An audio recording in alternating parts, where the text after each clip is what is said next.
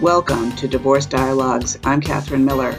Divorce Dialogues brings expert guests to the airways to talk through your divorce questions and fill in the gray areas about separating. From thinking about divorce to how to behave during divorce to what to do after, this is Divorce Dialogues.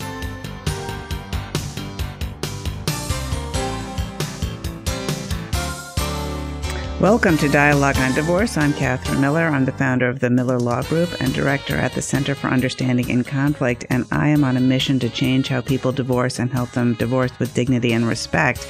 And my guest today is Tara Eisenhard. Tara, I think you're on a similar mission. Tara is a divorce coach, mediator, teacher, and author of the book, The D Word. Welcome, Tara. It's really terrific to have you on the show. Thank you so much. I'm happy to be here. You know, some of the materials that we got from your office, I think you have a tagline and see if this sounds familiar. Divorce is about evolution, not dissolution. I really think that's so wonderful. Tell us more about it. Yeah, so I that's the way that I see it. Unfortunately, we live in a culture that really shames divorce and we use terrible terminology when we talk about it. We talk about broken homes and broken families. And that has not been my experience as a child of divorced parents and as a divorcee myself, life goes on. And I think that we would be so much better served if we changed the conversation to focus on the fact that this is a change and it's a new chapter. It's a new beginning and we're all just learning and growing together always. And divorce is, is really no different. It's, it's about evolution. I think that's true. You know, there's a common, uh, and it turns out to be a misconception, I think, but that the Chinese character for conflict includes both crisis and opportunity. And, but it's true, I think, that every crisis, and put air quotes around that, has opportunity. And it, I think it's an opportunity to kind of reset and reboot our lives and say, wait a second, where do I really want to be? Who am I really? And what do I want the rest of my life to look like? And really plan it based on what's really important instead of in kind of a reactive mode that often happens. Absolutely so much opportunity there. And for me, when I was getting divorced, I was, I was in a situation where my, my marriage was terrible and I was not able to be the person that I wanted to be. And so when we decided to get divorced, it was, it really came as a relief and there was so much of an opportunity for me. I was able to, to move to be closer to my job and closer to other things that I wanted to do. I took a photography class. I was able to start taking yoga classes. I went back to school. There was this whole world that opened up to me that was not available before. I actually found that was true when I got divorced also. And what was really, the world was not just outside me. It was mostly inside me. The world of discovering who I am and who I want to be and really how to nurture that person that I want to be in the best way that I possibly can. So I always think of it as really, yeah, it's sad, it's difficult, it's, it's challenging, and it's freeing, it's opportunity, and it's transition more than it is, I think, some kind of crisis. Mm-hmm. So tell us about your your work a little bit, Tara Eisenhard. Your work as a divorce coach and as a teacher, as well as a mediator. What are the clients that you like to work with? What do you find most interesting about the work, working with divorcing people, and, and maybe a little surprising? Well, I work with people at various stages of the divorce process. I've worked with people who are still living together, but they've come to the conclusion that the marriage is over and they just don't know where to go next. I've also worked with people who have been divorced for several years.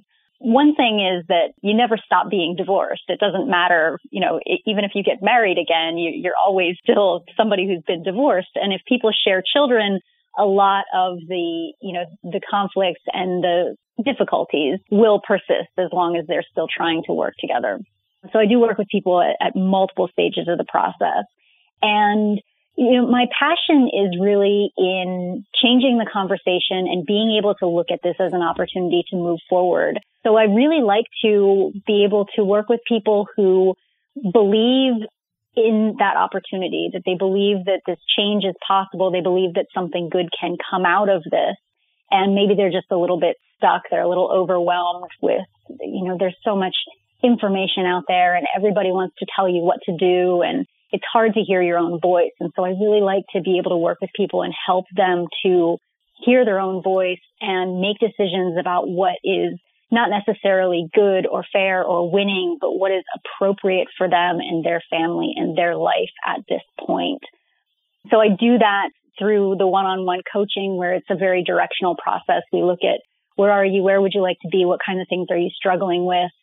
Look at that kind of self-awareness piece and those goals and try to put together a strategy for that. And then in a mediation setting, I work with both people, which is fantastic because mediation is an opportunity to empower people to speak for themselves, which I think is so beautiful as part of the divorce process because like I said, it's about evolution, not dissolution. This family is evolving. This couple is evolving. And what better way to kind of set the stage and make those most appropriate decisions than being able to speak for themselves instead of hiring separate attorneys to do negotiations for them. So I love that about mediation, that it's so empowering. And um, then I also offer my courses. Uh, I have some online courses and I do work in the community to just kind of give people some tips and some tools to help them figure out their process, learn a little bit more about that self-awareness and work with people in talking about, you know, emotional wounds and physical wounds. I do this whole comparison there where if I have a, a physical wound on my body, there's lots of different options to get that treated and the emotional wounds of divorce are, are very much the same. If you have that awareness and you know, is this something that I can deal with at home? Do I need to see a doctor? Do I need to see a specialist? Do I need medication? What's the best way to heal through this process? Well, it's interesting so really too just, because the brain, you know, doesn't distinguish between mm-hmm. emotional injury and physical injury. Like mm-hmm. the reaction is very similar. So sometimes we're much more willing, you know, as a culture, even as or an individual, to see a doctor get help with something, you know, a broken arm or a, a contusion or a bruise or a cut. But you know, emotionally, you're just supposed to suck it up, right? Know? And and or you feel shame about needing or doing well with some treatment. Mm-hmm. There's so much shame around divorce. It's heartbreaking, and the way that I look at it when I first started to go down this path and ask these questions because I'd had such a good experience with divorce. I grew up thinking divorce was a good thing. And when I realized that it wasn't, I became very curious. And what I realized was that there's so much shame around the topic that even if people start off wanting to have a good process because they feel so bad about what's happening, there's so much of a tendency to lash out and blame somebody. And so they end up blaming each other and tearing their family apart over this, you know, means of self preservation. Yeah. So the whole divorce itself makes the whole thing worse. But let me go back because I wanted to talk about speaking for yourself, you know, especially in the context of divorce. Because usually, in my experience, once people have made the decision to divorce, something has gone awry, right? And they often mm-hmm. find themselves, and I think in, this is true in even in healthy ongoing relationships, people find themselves in what I call the conflict trap, right? That they have a conflict dynamic where one person says something, the other person says something, and then the third person says what they always say. And then, you know, 20 or 30 minutes, exactly the same conversation over and over and over again, even if the subject matter is a little different. But, you know, and it really has to do with not feeling heard or appreciated by the other, and certainly misunderstood by the other person. And I think that one of the you know, when you're talking about working with couples who are divorced, but still trying to work together to raise children, you know, one thing that often holds on is that same old conflict pattern of misunderstanding, of feelings of lack of appreciation, and certainly a lot of hurt and pain. Certainly that was true in my life. And so, how do you, as a coach and a mediator, or even as a teacher, help people kind of figure that out and find a different way to talk to each other? Well, one of the tools that I use that I try to help people with is the concept of nonviolent communication, being aware to notify or identify feelings and needs. And whether that's within myself to be able to say, I feel lonely and I'm needing some connection, I'm needing some company, or to offer empathy to another person. You know, you, you seem really frustrated. Are you upset because you need some more freedom in this situation? Uh, whatever those kinds of things might be. But as human beings, we all have the same unique and, and beautiful needs and we can recognize that and appreciate that in each other. So that's one of the things that that I work with people on is to to develop that awareness and that feelings and needs language to help them speak better for themselves and then also be able to connect better with others through that empathy. And the other thing that, that I work with people on is to really just kind of stopping. And when that conflict comes up, you know, we have such a, a knee jerk response that we want to dive in with that kind of reaction that we are programmed to have. And so I work with people a lot on helping them kind of stop that and stepping back and thinking about what are my goals in this situation or what are my goals ultimately and what are my options and how am I actually going to get closer to my goal? Because really, as we're moving through a divorce, the ideal outcome of the divorce is not how am I going to defend myself from this text message that I got from my ex? The ideal outcome is something much bigger and broader. And so we need to be able to think about that when we're going through these smaller interactions. This is Dialogue on Divorce. I'm Catherine Miller. I'm talking today with Tara Eisenhard about her perspective of divorce as evolution, not dissolution. Dialogue on Divorce is here on WVOX 1460 AM and WVOX.com every Wednesday, every other Wednesday from 5 to 5.30. But you also might be listening on the podcast, which is available on my website, www.westchesterfamilylaw.com, as well as on iTunes and SoundCloud. And Tara, tell us about your book, The D Word. My book is called The D Word, Divorce Through a Child's Eyes, and it is the story of divorce told from the perspective of a 12 year old girl named Gina. And the book follows her from the night that her parents say they're going to get a divorce throughout the next year of her life. So the reader can see what she's thinking, what she's feeling, how she's struggling, and what she's seeing from her parents and from her siblings, and what kind of interaction she's having with her friends as her family is changing and she's struggling to find her place in this new family dynamic. Is it meant to be used, you know, read with stories with with parents and children to help them sort of process their own experience, to hand to kids, to for parents to read? What's it the- is for, I say that it's a tool for the whole family. When I started reading it or writing it, I thought I was writing a story for 12 year old girls. And it's certainly appropriate for 12 year old girls. I wanted it to be something that they could identify with, something that I would have liked to have read when my parents were getting divorced and I was about that age. But then I, when I started to get into it a little bit more, I realized that I wanted it to be a tool for adults too. One of the things that I see so much in divorce is that everybody has their own perspective and we get locked into our own viewpoints. And we're of course surrounded by people who validate our position on things. And so we make assumptions, especially between parents and children that, you know, you live with me and you're seeing what I'm seeing, for instance. And that's not necessarily true. Whereas mom and dad are exes and they see each other as, as enemies or at least as exes, children still see them as mom and dad. And so I wanted adults to be able to see that Gina's experience is much, much different than her mother's experience, for instance, even though her mother thinks that they're on the same team, that they're on the same page. That's not really the way that it's happening. You said earlier, I think you said that you're the child of divorce and that your experience of your parents' divorce was a good one. Did I hear that right? Yes. Well, what was good about it? Well, it was good because my family grew from that experience. And my parents' relationship improved. My relationship with each of my parents improved as a result of that. You know, when my parents lived together, they were under the same roof and they were fighting all the time and it just wasn't a happy situation for anybody. But as soon as the pressure was relieved, when they didn't have to live together anymore, they were able to cooperatively co-parent much better. I never felt that my my parents handled it fantastically. Um, I never felt that I needed to choose between them. My mom's family remained, you know, very concerned about my dad, really, you know, interested in how he was and how was my life with him and how is his family and same thing with my dad's family about my mom. And so it just seemed like my family just grew and it changed and relationships got better. And as my parents coupled with new people, there were more people around me to love me and support me and help me with my homework. And so I really grew up thinking of divorce as a solution to a problem. I thought it was a, a good thing. And I had no idea that most people didn't have the kind of experience that I did.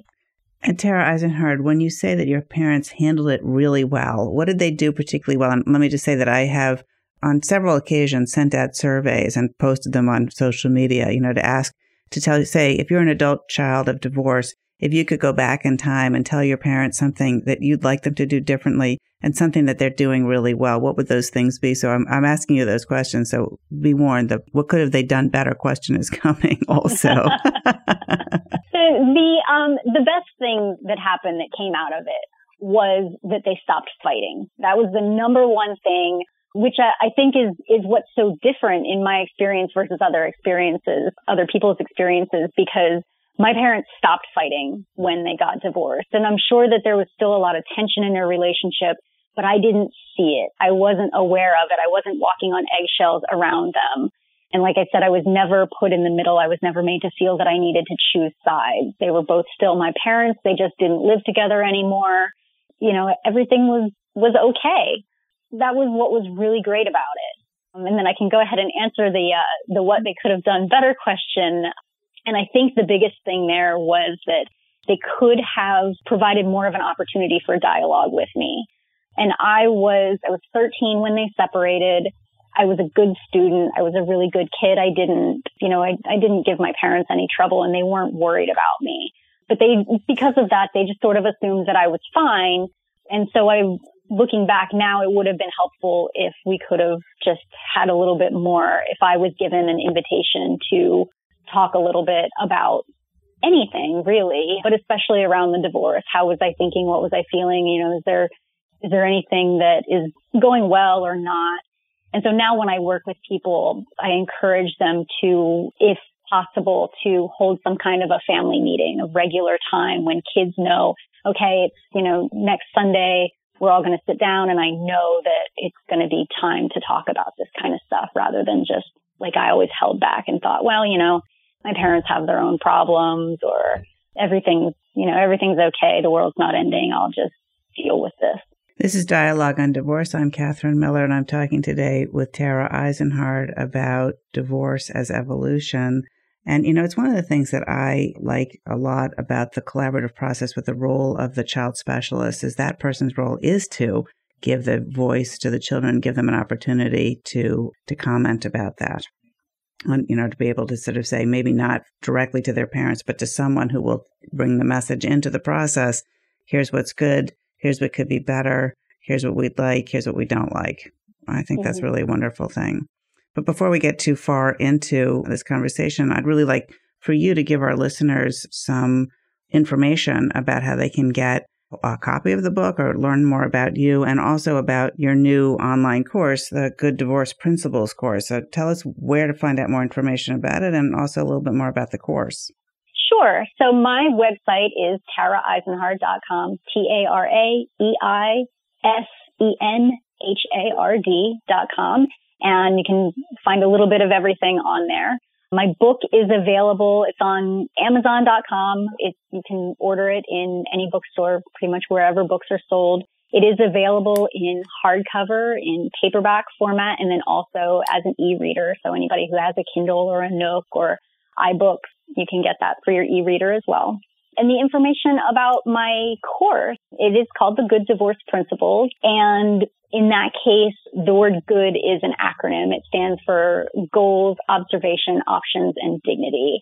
And this is a, it's a work at your own pace online course. It does come with a half hour of coaching additionally with that. When people can go in, they can join the course, work at their own pace, learn the concepts of the good divorce. And I like to say that you can have a one-sided good divorce.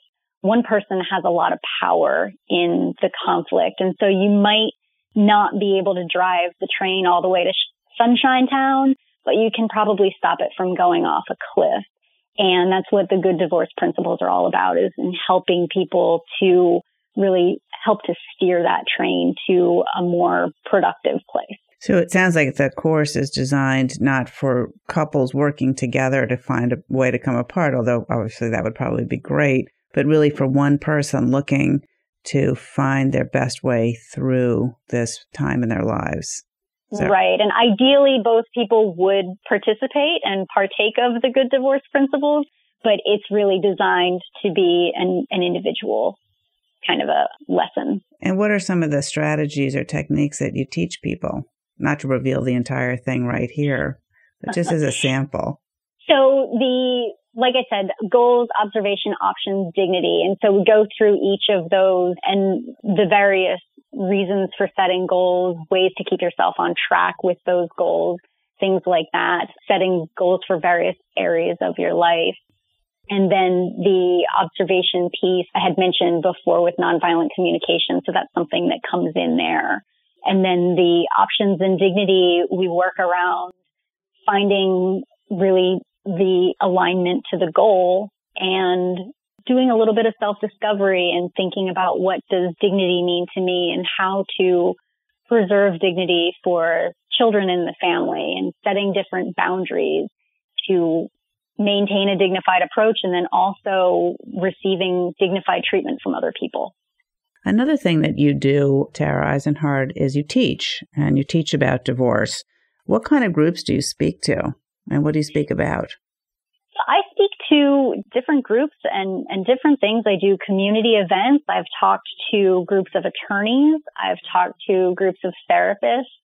And really my message, the heart of my message always is that divorce is about evolution, not dissolution. It doesn't have to be this shameful, horrible thing. It's not a dirty word. I talk about the tips for healthy healing and ways that people can move through divorce in a more productive process. And when I'm working with professionals, you know, I like to talk about ways that the divorce landscape is changing. We're seeing a lot more people looking for collaborative options or for mediation. We're seeing couples that are, you know, they're buying houses right next to each other. They're continuing to vacation together even after the divorce papers are done and they've remarried new spouses or they're bird nesting and the kids are staying in the same house while mom and dad move in and out. So there's all of these different things that are coming into the landscape now. And so when I'm talking to professionals, I like to ask about, you know, what are they seeing and how can all of us participate in this new conversation? How can we get out there in our own place with our own expertise and continue to encourage people to move forward in a productive manner? And do you find that the groups you're talking to are receptive or there's still sort of a reluctance and a more old fashioned way of looking at divorce? I've found a little bit of both. well, you know, my grandmother told me before I got married for the first time that I, no matter what happened, I should never get divorced because because it was important to put the family first. And to her, that meant whatever I had to do, you know, drink, have affairs, whatever, that I should, you know, stay married no matter what. And I've had a lot of clients over the years who were told similar things by their families. And I think there is a very, I mean, you've probably come across that too, have you? Yes, absolutely. So much of a, of a reluctance to leave because we have this idea that if the marriage is intact, then everything else is okay. But a lot of times, you know, an intact marriage doesn't mean that it's healthy. And so another thing that I talk about is you know, how do we define success and failure in a marriage and looking at the vows that people take when they get married, they promise to be faithful to each other. They promise to love, honor, and cherish. And divorce doesn't break those vows. Divorce just means that the vows were broken. And so a lot of times, you know, people are living in an intact marriage, but they're not honoring their vows. And yet as a society, we look at that and say, oh yeah, they're doing a good job, but are they? yeah, no, I think that's really true. And I think there's a lot of fear about what divorce means about us as failures and about whether or not our children will be devastated, even though the studies show that most children of divorce, like yourself, do very well and equally as well as children from, you know, quote unquote intact families. Mm-hmm. Well, I think that it is really a shame, you know, when people really struggle for years about whether or not to divorce or not, and they're unhappy, but they're afraid to not get happy. Do you ever have clients come in trying to make that decision? Yes. And people ask me all the time, you know, if I, if I tell people what they should do. I don't tell people what they should do. It's, that's not my place to say you should stay married or you should leave. But what I do help people to do is to hear their own voice. And a lot of times, um, people will tell me how, how desperately unhappy they are. But you know, a lot of times people say, but I'm, I'm staying for the kids. And my question to them is always, if your child was an adult and they told you everything that you just told me, what would you want for them?